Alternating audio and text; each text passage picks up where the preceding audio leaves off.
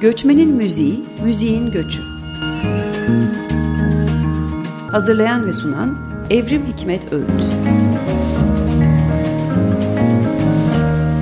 Merhaba sevgili Açık Radyo dinleyicileri. Göçmenin Müziği, Müziğin Göçü'nde bugün Martin Greve ile birlikteyiz. Hoş geldin Martin. Hoş bulduk. Ee, ben çok kısaca tanıtayım konuğumu. Ee, Martin Greve müzikolog, 30 yıldır yaklaşık olarak e, Türkiye merkezli e, çalışmalar yapıyor. Ve bu çalışmaların büyük bir kısmında aslında göçle ilişkili e, konular oluşturuyor.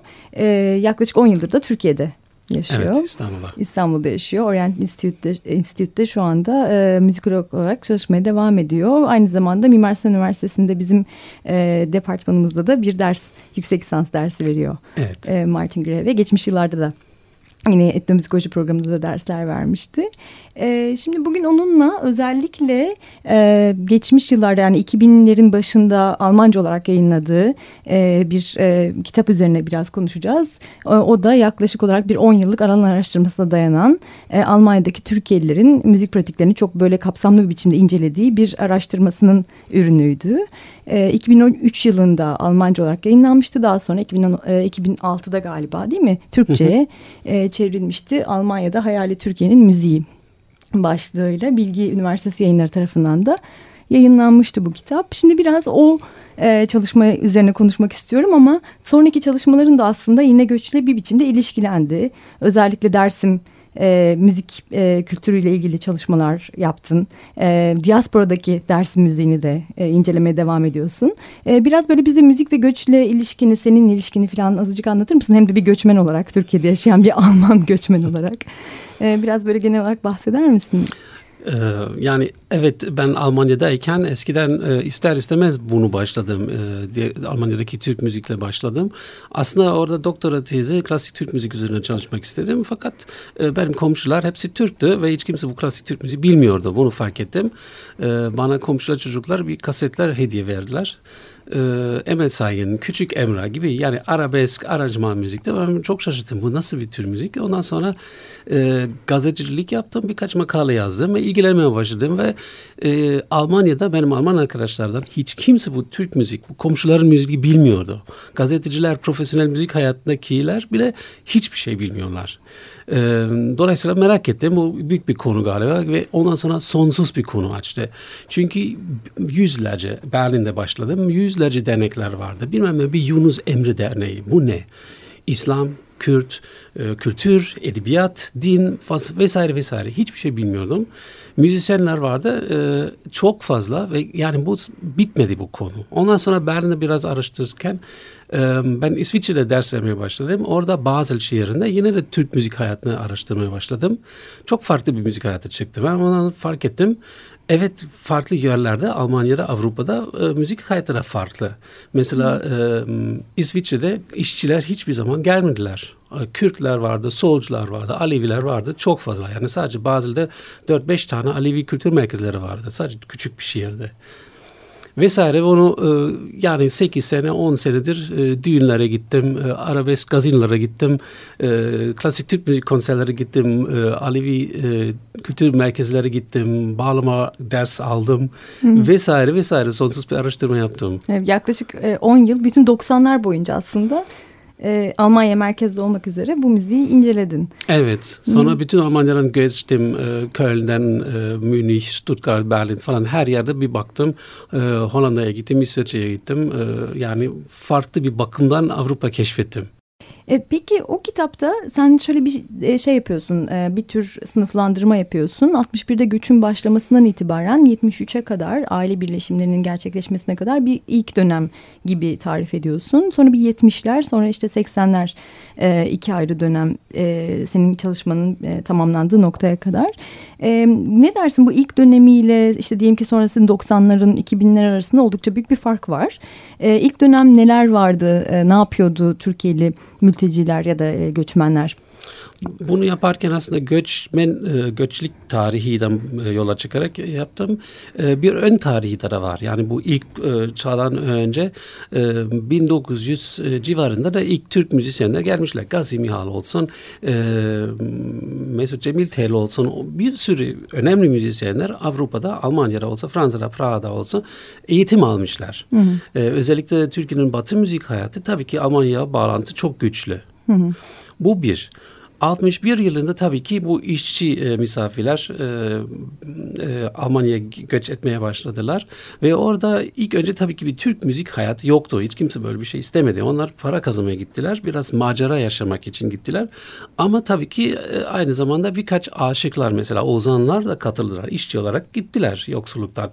Ondan sonra bunlardan birkaç tane e, türkü yapmaya çalıştılar. Bu komik Almanlar üzerine. Alman gelenekler üzerine, Alman şehirler, e, e, zor şartlar, e, fabrikalarda zor şartlarla ilgili bir sürü şarkılar çıktı. Bu birinci e, kuşakın müziği. Yani bunu bunlar ilgili pek bir şey bilmiyoruz. Çünkü ses kayıtları yok. Yani hmm. kaset çıkmadı. Sadece sonra e, kaydedilmiş şarkılar, türküler de biliyoruz birazcık. Hem de anılardan. Hmm. 70'lerde falan galiba Metin Türk Özel falan kaydediliyor herhalde değil mi? Daha sonra. Evet. Hmm. Evet 70'lerde ama biz böyle insanların e, hatırlarından biliyoruz. 60'lardan başlamış. Yani ilk kuşak halk müzik yapmış. Ön tarihi sanat müzik, batı sanat, hmm. klasik müzik. E, ondan sonra bu 60'larda halk müzik. 70'lerde yani 73 yıldan sonra o zaman işçi e, işçi şeyler e, bitmiş. E, daha yeni göç e, yoktu. Yani Almanlar biraz korkmaya başladı. Çok fazla oluyor diye. O zaman e, Türk toplumunun yapısı değişmiş. Çünkü bir bazen insanlar dönmüşler. Hı. Çünkü e, Almanya artık bize sert bakıyor. E, biraz tehlikeli olabilir. Dönelim. Ya da kalalım ama o zaman eşimi alalım. Hı hı. Çocuklar gelsin. Yani 70'lerde tam Türk aile vardı. Ve onlar e, yurtlardan çıkarak kendi evleri almışlar. O zaman bir Türk hayat başlıyor. İlk dükkanlar, ilk e, düğün salonlar, ilk düğünler. Almanya'da ilk sefer Türk hı. düğünler. Ve bir düğün için tabii ki müzisyen lazım. O yüzden bu çağın müzik arabeskti. Arabesk ve sonraki disco folk falan bu biraz eğlenceli müzik başladı. Ve bu ilk e, aşıklardan ozanlar biraz böyle popüler halk müzik yapmaya başladılar. Hı hı. Bu müzikte her Alman biliyor. Benim kuşakta biz hepimiz arabesk biliyoruz. Çünkü bu döner kebapta kesinlikle e, arabesk çalınıyordu. Taksi şoförler arabesk çalıyordu. Tam İstanbul gibi aynı tecrübe biz yaşadık gençken. Ondan sonra 80'lerde yine başladı. Çünkü ikinci kuşak büyüme başladı. Yani o zaman bir kuşak dönem noktasından geldi. Yani tam net bir nokta değil.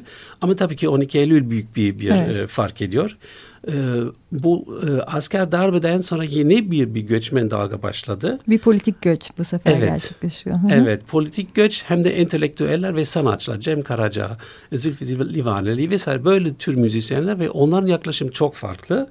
Onlar Avrupa Batı müzisyenlere beraber çalmak istediler. Politikacılarla beraber olmak istediler.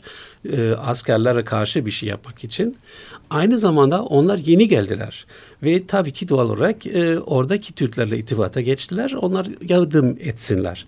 Ve bu daha önce gelmiş e, Türkler böylece fark ettiler. Ha biz aslında Almanya'yı biliyoruz artık. Hı. Şöyle böyle idare gitmek gerekiyor. Şöyle böyle burada ben sana çeviririm falan filan. İnsanlar hatırlıyorlar. O 80'lerde ben fark ettim. Ben biraz Almanlaşmış oldum galiba bu arada. Ondan sonra 80'lerde tabii ki biraz daha e, aynı zamanda arabesk devam ediyor. Gurbetteki vatandaşlarımız bu, bu lafta bütün Türk gazetelerde çok doğal geçti.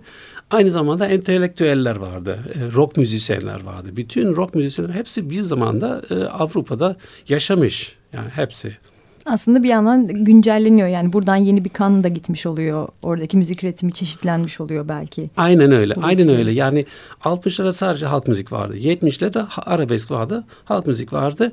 Ee, batı müzik de zaten vardı. Hı hı. Ondan sonra 90'larda yeni bir üçüncü kuşakta başladı. Yani bu kuşaklar arasında sınır tam belli değil. Yani hı. üçüncü kuşakta aslında onların da e, çoğu da Almanya'da e, bazen de Türkiye'de doğmuş.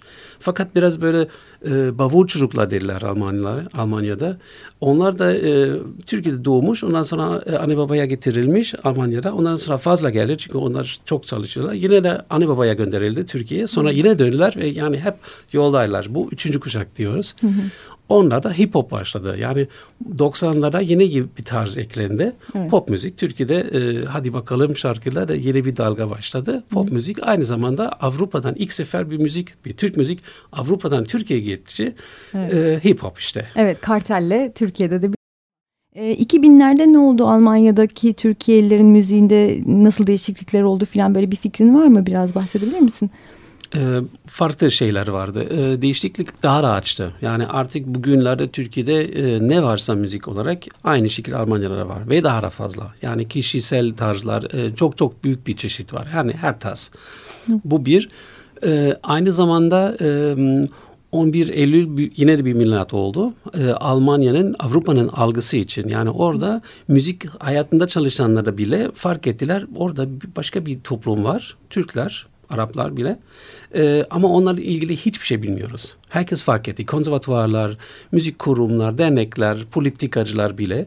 E, o yüzden e, 2000'lerde bir, bir sürü projeler gerçekleştirildi. E, bağlama müfredat yazılmış, yazılmış Almanca. Yani dersler e, belediye müzik okullarda açtı e, konservatuvarlarda bile bağlama programı açtı yani ilk önce Rotterdam'da Hollanda'da ama artık Almanya'da bile var böyle bir Bu şey. Rotterdam'da konservatuvarda Türk mü müziği bölümünün açılması senin önemli bir katkın var değil mi? Evet ben e, aslında ilk önce başka arkadaşlara açtılar. E, e Ondan sonra bir organizasyon problemleri var. Yine sıfırdan başlamak zorunda kaldılar. Orada ben bu programı yürüttüm. Koordinatörüydüm. E, bu ilginç bir tecrübe. İlk sefer böyle bir şey Avrupa'da ya Türkiye dışında ilk sefer bir Türk müzik programı açtık.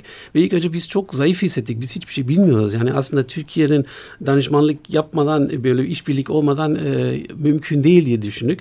E, sonra e, başka farklı konservatuvarla itibata geçtik ve anladık ki aslında Türk müzik konservatuvarda eğitim vermek de Türkiye'de de zor. Çünkü aslında geleneksel bir şey değil. Yani Tabii. meş gelenek vardı sanat Hı. müzik için. Halk müziğinde zaten herhangi bir eğitim sistemi yoktu. Yani tabii ki çıralık falan vardı Hı. ozanlar için. Ee, o yüzden orada Türkiye'de de tartışılıyor ama Avrupa'da daha da tartışılıyor. Çünkü onların dersler konservatuvar her bütün ders İngilizce ya da Hollandaca bekledi ama yani öğrencilerin İngilizce çok zayıftı. Mümkün değildi. Ondan sonra Türkçe ders verdik e, en büyük problem müzik nazariyeti, der, teori. Ne, hangi teori? Yani hmm. çok sesli teori batıda normalde standart o. Fakat aynı zamanda halk müzik bilgiler lazım. Yani her şey sıfırdan başladık. Büyük bir, bir maceraydı. Hmm. Ee, ama sonunda çok güzel bir müzik çıktı yani. Devam ediyor mu bu program? Program devam ediyor, hala devam ediyor. Ee, aynı zamanda kısa zamanda Köln'de bir sertifikat kurs başladı.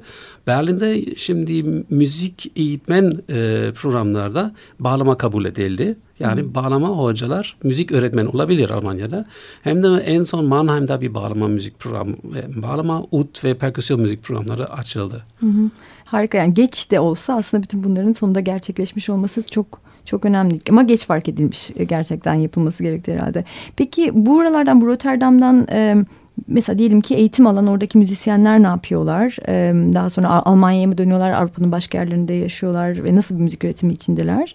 Biz çok farklı müzik öğrencilerimiz vardı. İlk senelerde Türkiye'den gelmiş olanlar vardı. Onlar bunu sadece bir başlangıç nokta olarak e, e, şey kurmak istediler. E, Avrupa'da başarılı olmak için. Tamam kısaca orada kalıp sonra müzik hayatında profesyonel müzisyen olarak çalışmak amaçla. İkinci grupta e, Almanya'daki Türkler, gençler. Onlar e, Alman okulda mezun oldu. Yani ana dil aslında Almanca. Almanca Türkçeden daha iyi kullanıyorlar. Onlar e, bağlama öğretmeni oldu. Mesela bir öğrencimiz e, artık Mannheim'da e, ders veriyor.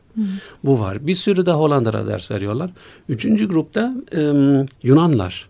Yunanistan'dan e, özellikle master için, yüksek lisans için bir sürü öğrenciler gelmiş. Çünkü onlar Türk müzik, Osmanlı müzik çok iyi biliyorlar. Hı. Ama Türkçe bilmiyorlar. O yüzden bir İngilizce program ona çok hoşuma gitti.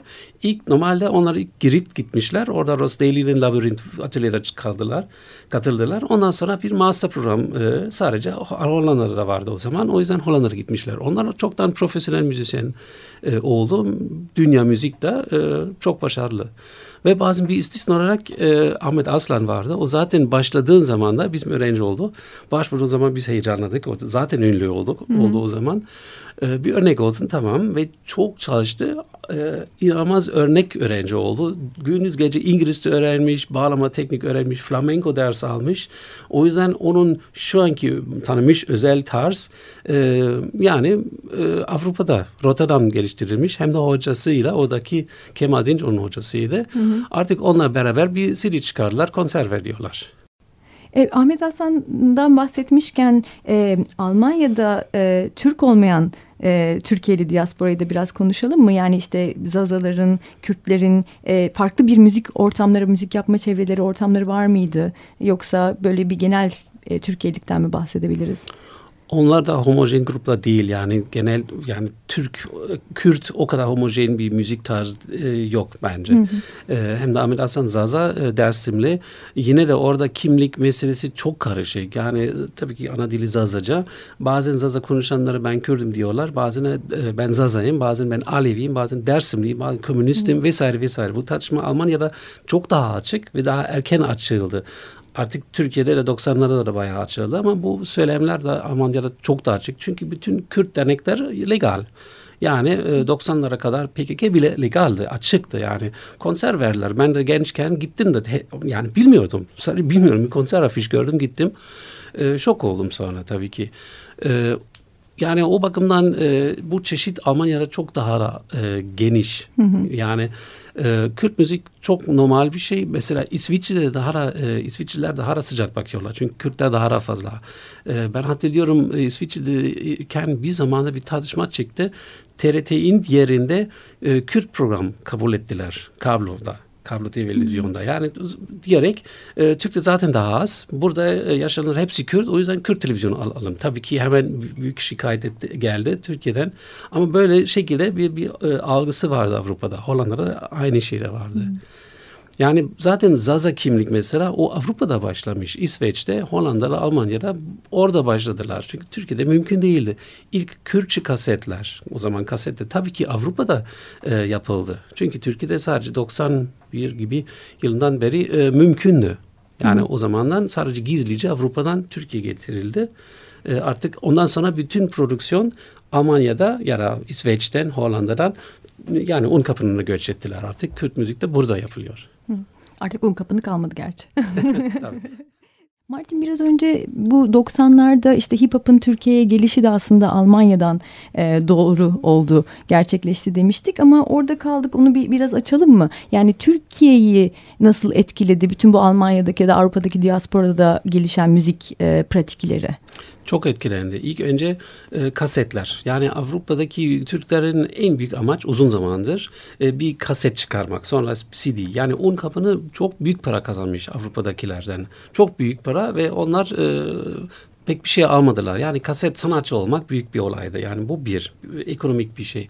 Ee, önce de dediğimiz gibi e, azınlıkların söyleme çok büyük destek almışlar. Alevilik, e, Alevi'nin uyanış, hmm. Kürt, Zaza dersi vesaire vesaire böyle e, kimlikler ve müzikler e, Avrupa'da ilk önce açık başladılar. Ondan sonra Türkiye geçtiler. Ve şimdi başka bir e, etkisi de var. E, Avrupa geleneksel müzisyen için çok büyük bir piyasa yani Erkan Oğur olsun e, bilmiyorum e, Ahmet Aslan dediğimiz gibi e, yani hem sanat müzik hem de halk müzik için müzisyenler için onlar hepsi Avrupa'ya gidiyorlar. Artık zaten e, CD piyasa çöktü. Yani herkes internetten e, evet. müzik dinliyor. O yüzden canlı konserler çok daha önemli müzisyenler için. Ve Türkiye'nin maaşları daha az. Yani pop müzik yüksek ama yani geleneksel müziğin değeri burada maalesef az. Avrupa'da büyük konser salonlar artık açtılar bu müzik için. Bu yani bütün geleneksel müzisyenler bundan yaşıyorlar artık. Dolayısıyla sürekli bir gidiş geliş var aslında. Çok aktif bir biçimde canlı müzik piyasası bugün çok güncel olarak devam ediyor değil çok, mi? Çok yoğun bir trafik var. Hmm, evet aslında bu trafiğin kendisi özellikle çalışmaya değer. Yani geçmişten bugüne ve özellikle bugün onun ekonomi politiğini anlamak son derece anlamlı. Ee, umarım gelecekte böyle çalışmalar yapma imkanımız da olur. Ee, çok teşekkür ederim Martin katıldığın için programa. Keşke daha uzun uzun sohbet edebilme imkanımız olsaydı. ee, sevgili dinleyiciler bugün Martin Greve ile birlikteydik. Ee, müzikolog Martin Greve çok uzun yıllardır Türkiye merkezli çalışmalar e, yapmaya devam ediyor. Büyük bir kısmı da çalışmalarının e, bizim de odamızda olan göç meselesiyle ilişkiliydi.